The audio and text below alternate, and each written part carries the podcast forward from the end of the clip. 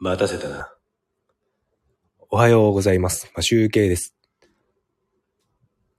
3月26日、日曜日。今日も朝にちょっとだけライブをしたいと思います。昨日ですね、あの、放送しようかと思ったんですが、ちょっと、ね、起きるのが遅くなってしまいまして、7時過ぎに起きてしまったので、あの、放送、ライブ放送しようと思ったのが、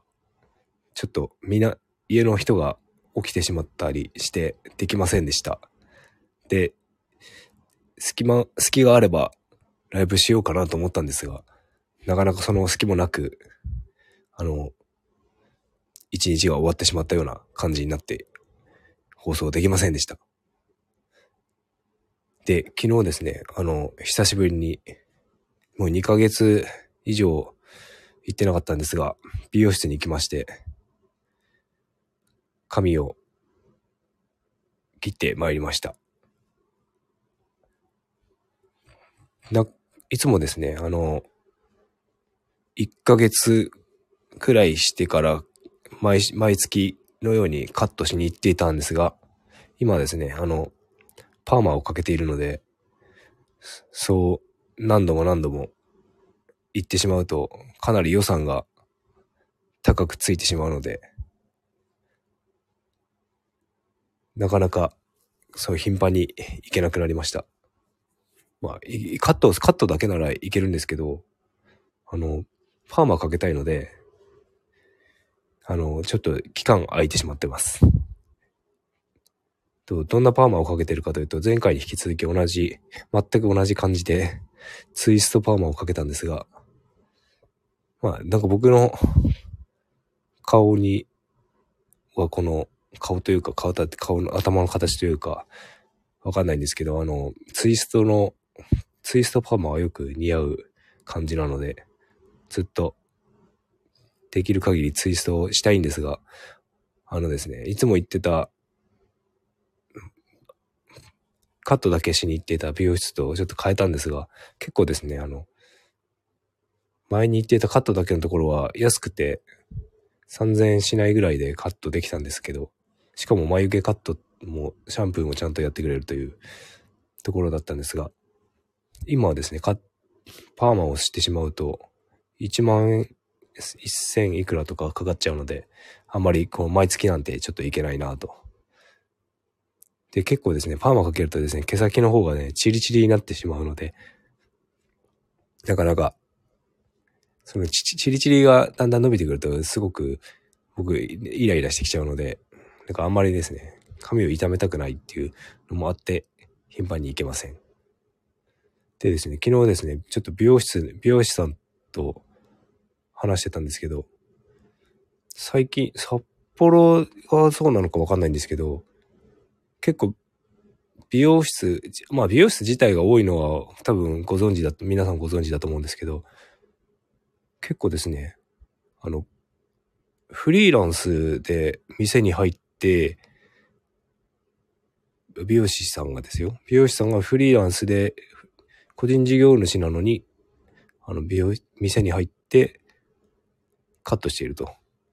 そういう人が多いみたいで、なんか、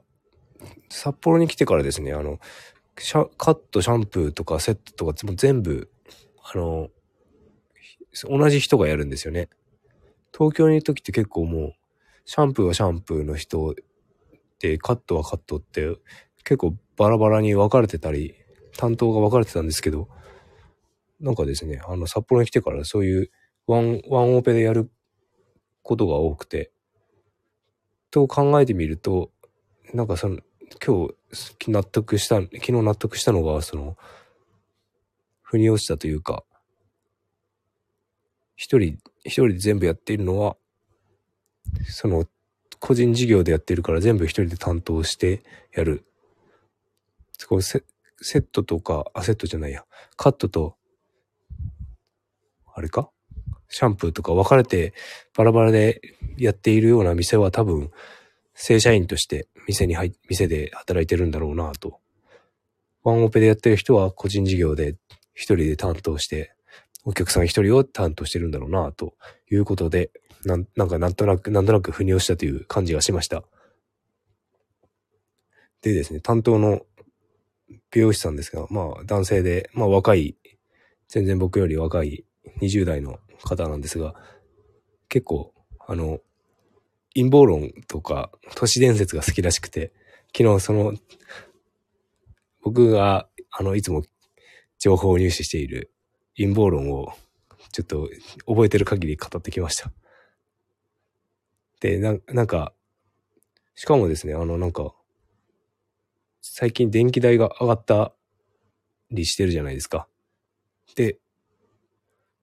なんか、彼のですね、あの家の電気代が先月7万円来たとか言われ、言ってて、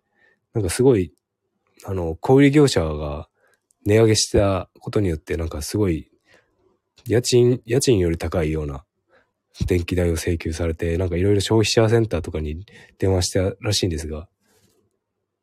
あの、結局払わなければいけないということになったらしくて、なんかすごい高いですよね。で、その電話、電話じゃないや、あの、電気電気代の、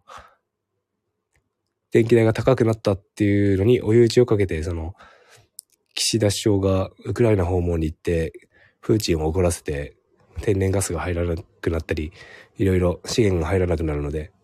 あの、さらに電気代上がると思いますよという追い打ちをかけてきました。まあなんか結構、陰謀論界隈のことの方が多分もし、あの、世間一般の、一般の大衆が知っているような情報よりも、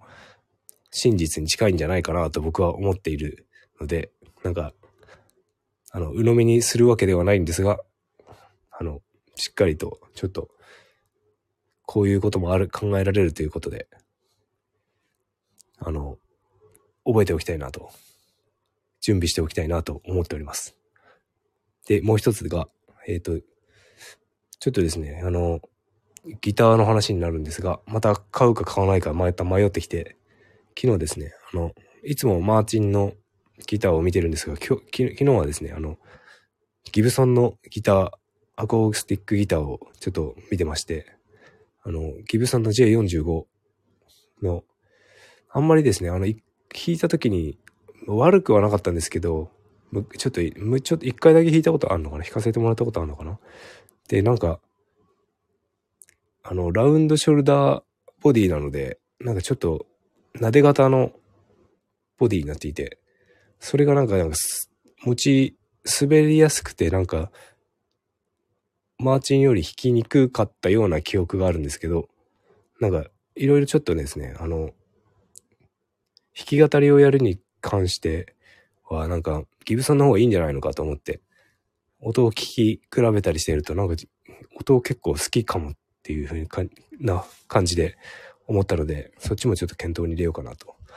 思い始めました。で、ギブソンの J45 なんかいろんな人を使っているんですが、アイミアンとかも使っていると思うんですが、あの、論文のアツシさんも、なんか最初に、最近の練習で、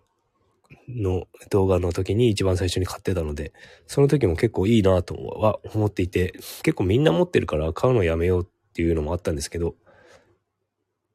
やっぱりですね、なんかいいものは、やっぱ、いいものはいいからみんな買うんでしょうね。まあ、スタンダードだっていうのもあるんでしょうけど。まあ、なのでちょっとですね、もう少し音を楽しんで、いろいろ調べてみたいなと思います。という感じで、なんか、だらだらと喋ってしまいましたが、今日も良い一日をお過ごしください。マシュウケでした。